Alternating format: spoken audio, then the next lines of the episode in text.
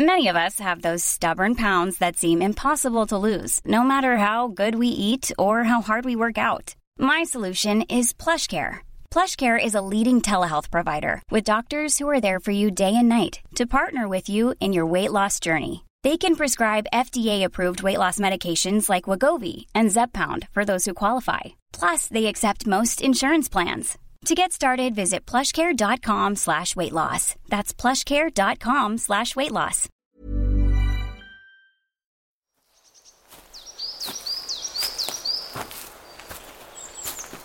Hello everyone, welcome to part two of the Stompcast. Grace and I are wandering through Reg- Regent's Park. We're blessed actually with a very... It's a beautiful day, isn't it? It's so nice. It's such a nice day, and I'm really honoured that you're you're walking with me, and, you know, given everything you've said yeah. and how much has happened, I am so yes. glad that we're walking. So am so I. So glad that we're here walking together today. And, you know, I, I feel so lucky because when I we do the Stompcast, I started thinking that I would in, I walk with people and hopefully inspire others on their journey of health and life. Yes. But I have taken so much from, from doing this podcast. I cannot explain, and you've already certainly... Um, affected me in my life in a positive way, so I'm very grateful for that, so thank you. I'm practicing so much gratitude, gratitude these days, and I think when you feel grateful you must say it. It's yes. a very important thing. Speak to the world and say that you're grateful. one hundred percent. So thank you for joining. I, and, and for everyone listening, um, I mean, profound already. I think in part two I'd really like to delve, we're going to start a little bit about, if you do remember anything from the time heart stopped, what those initial moments of waking were like, and then really thinking about how these kind of things, traumas that happen in our lives, mm. how what can we learn about life, and how can we take that experience forward and find meaning or find positivity even out of something that's very difficult. So that's kind of what we'll have a little wonder about, or wonder about. So yes, you know, at that moment, yeah. do you you said you had a lot of dreams and things. Mm. Were you aware of what's going on? A lot of people say that when you're in a coma, do you know what's going on around you? I didn't know what was happening to me at that exact time in my coma, like Grace in this world. Mm. But I was in a different dimension. I was flying, and I, I was going through a lot in my coma dreams. And mm. I'm still trying to make sense of it. But one part of my coma dream, I was flying through like clouds in the mm. sky. And... I could hear like nursery rhyme, mm. like flute music. Mm. Um, and although I'm like, I'm in the coma, I'm unconscious, mm. I kind of knew that I was in a dream, that I was in a dimension, I was flying, but I knew that the, that Grace, that was real. Mm. So... I remember flying, and I also remember seeing a massive, massive green figure in the sky, mm. like electric green, and thinking, hmm, is that God? Because the person, the being, this massive being, soul, said to me, you can't die, I'm going to give you my green light. So, although I don't remember the cardiac arrest in this dimension, I think seeing that green figure and flying in the sky to kind mm. of like really beautiful spiritual music was me about to cross over, mm. and then me deciding, actually, I'm staying. I'm going to stay. I've got, I've got a, a I got work to do. Yeah. I got a mission. Yeah. Wow. Goodness me. I mean, yeah, it just like, it, it blows your mind, doesn't it, to really think of it in that way. And I, I, it's interesting that you were saying that almost it sounds, if I'm right in interpreting this, you kind of, it's an awareness that you were there, mm. but like it, there's some dreams, you like you forget whether you're in the dream, you, you think it's real, like not yeah. real, but like you're not aware that there's another dimension, almost yeah. there's an external or awake version. Yes. But it sounds like you were almost kind of half a foot in one or the other. You're aware, yeah. you're like watching yourself almost and aware. Yes. I. And that's really interesting. I knew I was dreaming. I knew this wasn't actually my life, yeah. but it always felt like this could have been my mm. life. This mm. could be my life in mm. a different world, in a different mm. dimension. Mm. Um, and when I first woke up, mm. I was screaming at the nurses. I'm in Reading, I'm in Reading, I need to go home to London. And they were like, are you in London? I said, no, I'm not, because in my coma dream, mm. I my coma dream started of me being found dead in a river in Reading. Gosh. So I just assumed I was in Reading. Um, but I wasn't, I was in North West London. And which hospital were you in? Uh, Northwick Park. Northwick Park, yeah. And it was wild, coming off sedation and all the drugs, and mm. kind of coming back into like the hospital bed where I was, but still hallucinating, mm. still seeing things from my coma dream mm. that was actually not there. Mm. But now it's been almost three years, mm. I truly believe that what I saw in that dimension was real.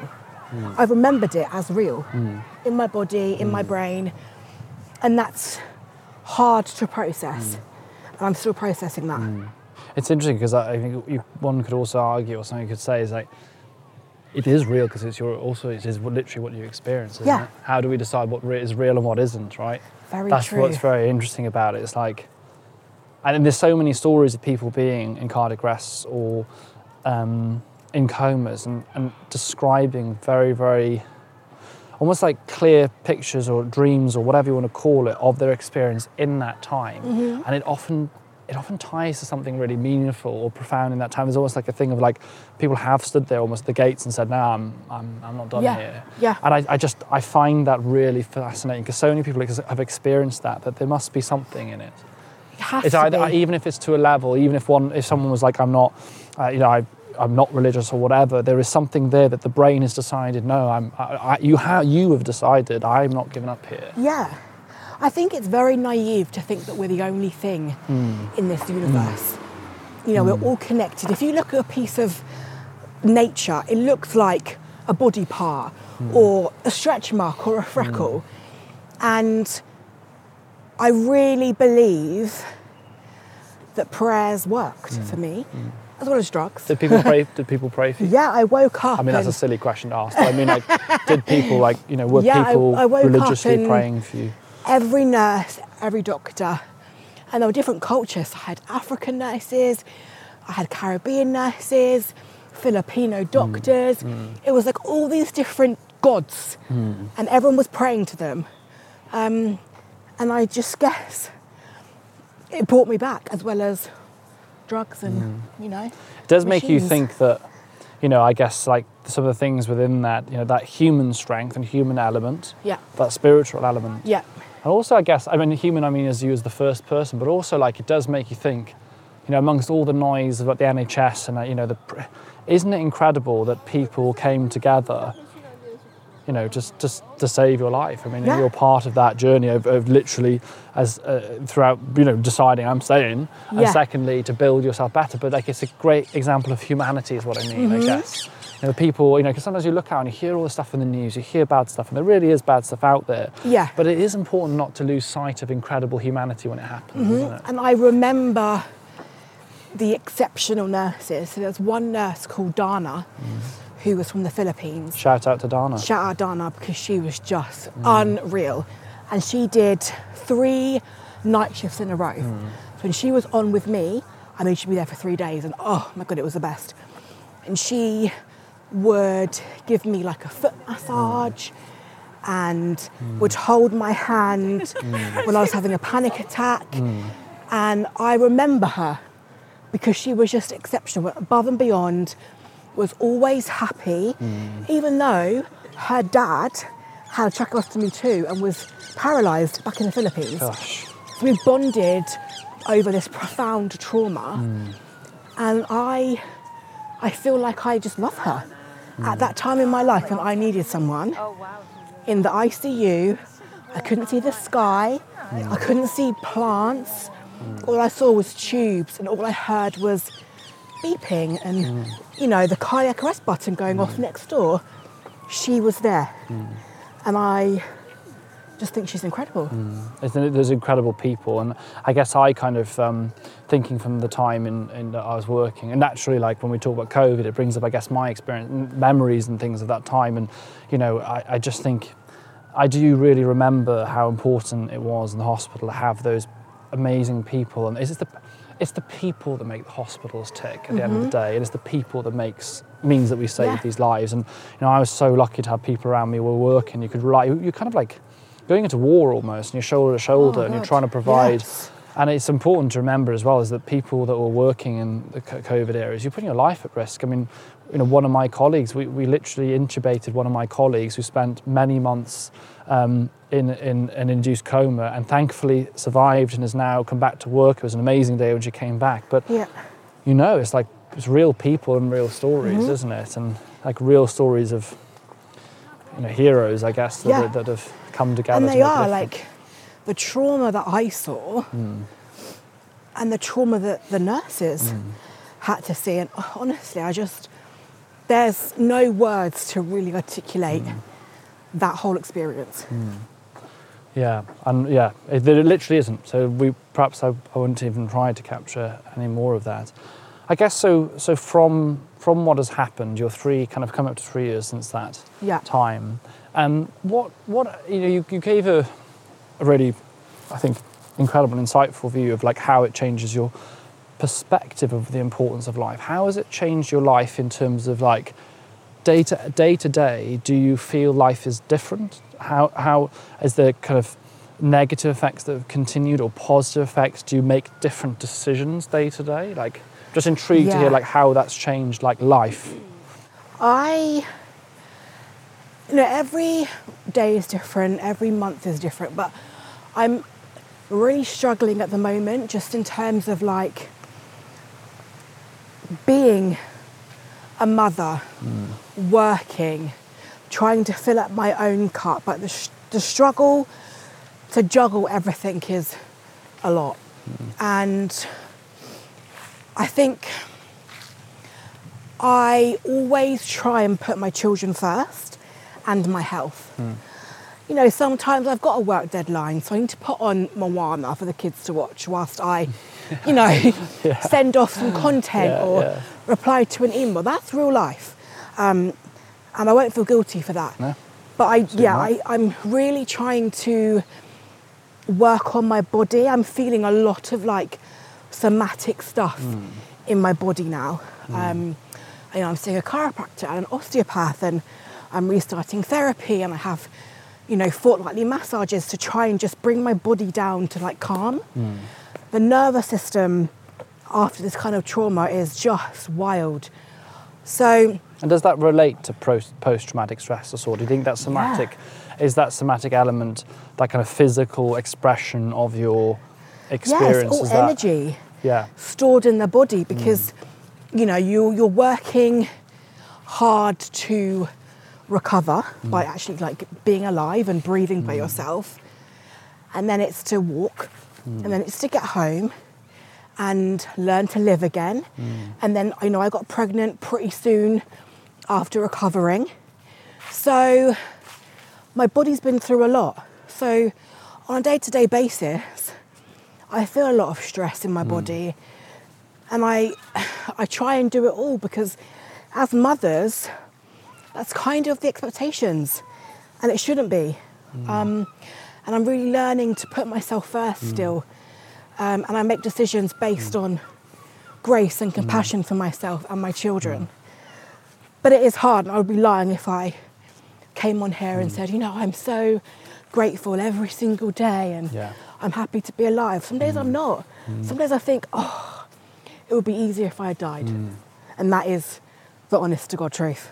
Well, I appreciate your honesty, and I think it's good. Yeah, you're right. I mean, and perhaps a narrative that people expect, oh, that's it, it changed your life, and now everything is great, and all the problems that you had are no longer important, or so that's yeah. not the reality. No. I mean, do you get frustrated by the same things that you used to as well? I mean, mm. do do those same problems cause the same stress? Or are they different? Are there different problems that now become more of an issue than they were before? Or, or...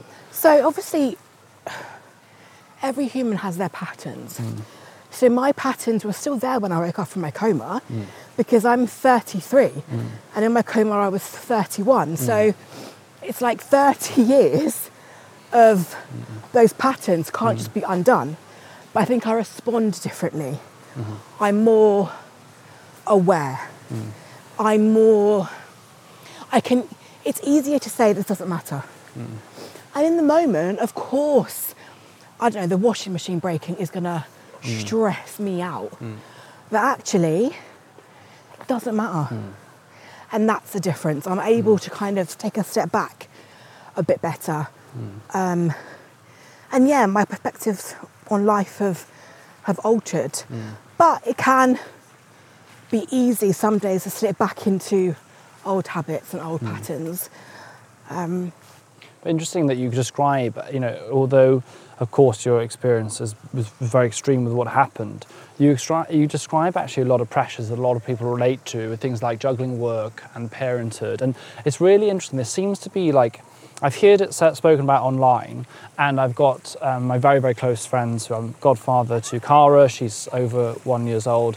Now she's an, she's an absolute angel, um, you know. And I and I hear this word of like mum guilt quite a lot, mm. and I kind of, I almost kind of, I don't know if I quite hear that you. There's, there's almost a little bit of mum guilt that you were yeah. excusing for. You were saying, well, I, I put this on Moana, isn't it? It's called, or I think it's the yeah. or what's that? There's another one. Is it the carrots that dance? There's that's one that. Oh, yeah, dancing love. Fruit. Yeah, that's it. Yeah, the dancing fruit, the carrots, and, and and like Emma can sometimes be like, oh, you know, but she doesn't get to do that. You know, it's only because someone. It's almost like an excusing of something yeah. that actually it's like.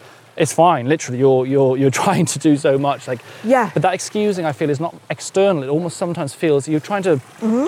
allow yourself permission when actually you're like, no, no, listen, you're doing a grand job. Because you know? I think we're this, um, this generation who's very aware that we don't want to fuck up our kids. Yeah, that's actually a really good point. We're, yeah. we're, we're so conscious yeah. of...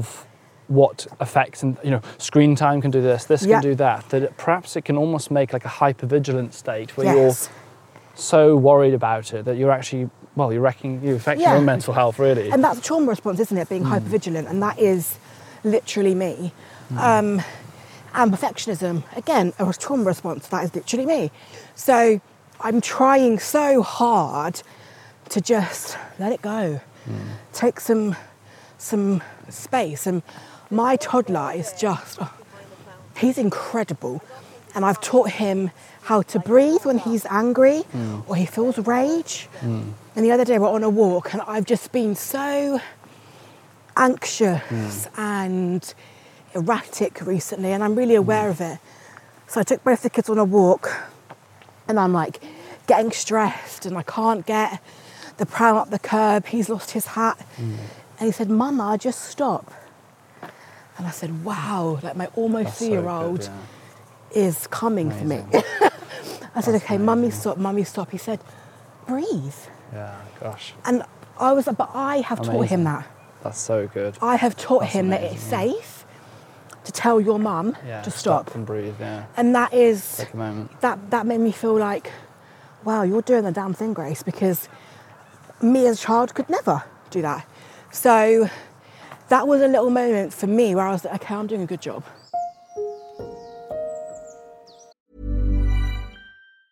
When you're ready to pop the question, the last thing you want to do is second guess the ring.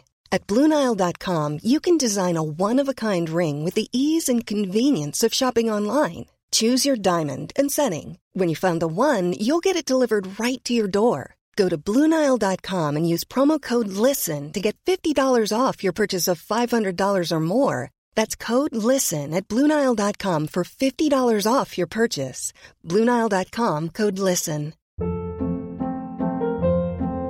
Hold up. What was that? Boring. No flavor. That was as bad as those leftovers you ate all week. Kiki Palmer here. And it's time to say hello to something fresh and guilt-free. HelloFresh. Jazz up dinner with pecan-crusted chicken or garlic butter shrimp scampi. Now that's music to my mouth. HelloFresh. Let's get this dinner party started. Discover all the delicious possibilities at HelloFresh dot com.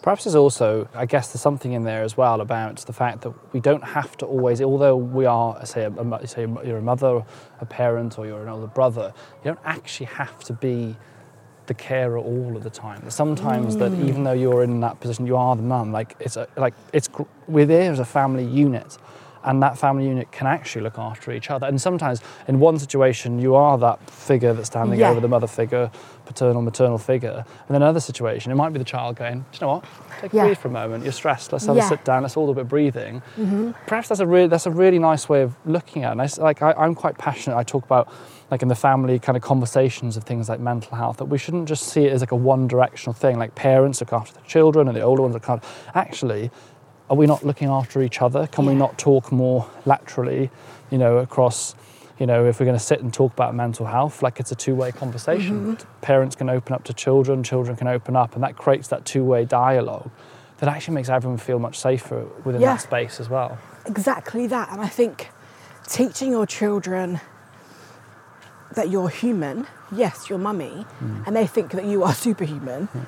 but you're not. And I tell him, Mummy sad today, and he knows, like he says things like, Mummy period cry, because he knows when I got my period I'm crying. Um, and oh, he sounds adorable. Yeah, and I that's think so, it's that's so good. That's beautiful. That's amazing, isn't it, to have that open? And that's really, that has changed. We're, we're so I'm thirty-two. I had to think of my age then for a second. I'm thirty-two and thirty-three soon, and I think perhaps, you know, in our kind of generation of age, I, I think. Perhaps, I don't know your experience, but that was a different experience. When I was younger, that wasn't a thing that yeah, we conversed or yeah. talked about. That wouldn't be something. But that's a really, it's an example, I guess, of real progress we're actually making, mm. like in society, that we have, that that just conversations are just normalised to have. And it, yeah. it, it prevents so many problems developing later in life, especially when you come to big challenges. Like it's, if you can't talk about the easy little stuff when they're not, when it's not a big thing, yeah. how are you going to have the big conversations exactly. that when it's hard and you're tired or something really bad has happened, it makes those so much more difficult, doesn't mm-hmm. it? It's like that practice, that learning. Yeah, and learning to say sorry. Like I say sorry to my kids every day. Mummy snapped, or Mummy mm. forgot your snacks, or you know, yeah. whatever it is. And I think that is so special mm. to be able to say mm. sorry to your children. Mm. Because, you know, I look at my kids, they're human beings, they're just small. You know, they're, they're, they have, you have to show them humanity. Mm. Um, and I, yeah, so that, yeah, the pressure to be a good mum is so, so real. Mm. But I, I think actually I'm doing a good job. Mm. And I have to kind of give myself a bit more credit. I think actually, funny enough, that's, that's a really important thing to do, isn't to be more kind of kind to ourselves, compassion. Mm. I feel like we started this talking about compassion, and as we come to the end of part two, I feel like that's what we're talking about, yeah. really, is compassionate to ourselves and uh, others uh, around us. So as, as we come to the end of part two, and in part three we often look at like broader life lessons, and I'd be keen to delve into, you know, outside of this experience, what are the things like you enjoy, you know, you obviously things like the world of beauty, your, your kind of your your authorship, your um, your content and things. What yeah. things are you enjoying in that space? Where do you want to go in, mm. in the future? What's next, I guess? But, you know, to finish, I guess, part two, and especially because of the experience you've had, what is the biggest thing you take away, if it's even possible to pin that down on something? I'm not going to prescribe anything positive or negative. It might be either. What's the biggest thing you take away from what has been like a, well, a life-changing experience? Ooh. Good question. What's my biggest takeaway? Hmm. That you only get one life. I mean, in my case, you get two. But you do only get... I love that. You made a profound yeah, statement yeah. and disproved it yeah. the same thing. But no, but I think do, that yeah. the, the current... That, that statement stands, yes. Yeah, you do only does. get of course it does. one life, and do not waste it chasing this high of the ring on the finger, the massive trip, I don't know, to the mm, Maldives yeah. or... you know, buying the house. There's so much beauty mm. in all the in-betweens of those moments. The beauty in the mundane. The magic in the mundane, babes, you know? Some of the best moments of life that you look back on, I think, are often the silly little things that have happened at silly times. Yes. And sometimes the things that you didn't laugh about at the time, but you look back and think, do you know what, that actually was a great moment, that time that we were, I don't know, we were in the family car and the car broke yeah. down and then Dad was trying to do yeah. Those aren't actually, it's not actually the holiday probably is what no. you really remember, the place no. or how nice the bed sheets were or whatever. It was the moments, isn't it? Yeah, the moments in between. And in the I C U, I couldn't move, mm. was paralysed, couldn't speak. I only had my brain and my mm. mind. And I would visualise and I would manifest from my bed. Mm. And I never, ever thought about the big moments. Mm. I imagined being at home, being able to walk through the door, sitting on the sofa with my family and watching T V. That was my mind. That's my manifestation. And that's what got me home. I think that, I think that says rather a lot. Thank you so much. Um, that was an incredible part.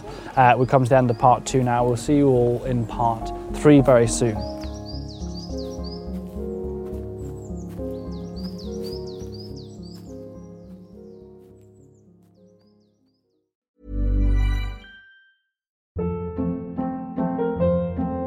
Hold up. What was that? Boring. No flavor. That was as bad as those leftovers you ate all week. Kiki Palmer here. And it's time to say hello to something fresh and guilt-free. HelloFresh. Jazz up dinner with pecan-crusted chicken or garlic butter shrimp scampi. Now that's music to my mouth. HelloFresh. Let's get this dinner party started. Discover all the delicious possibilities at HelloFresh dot com.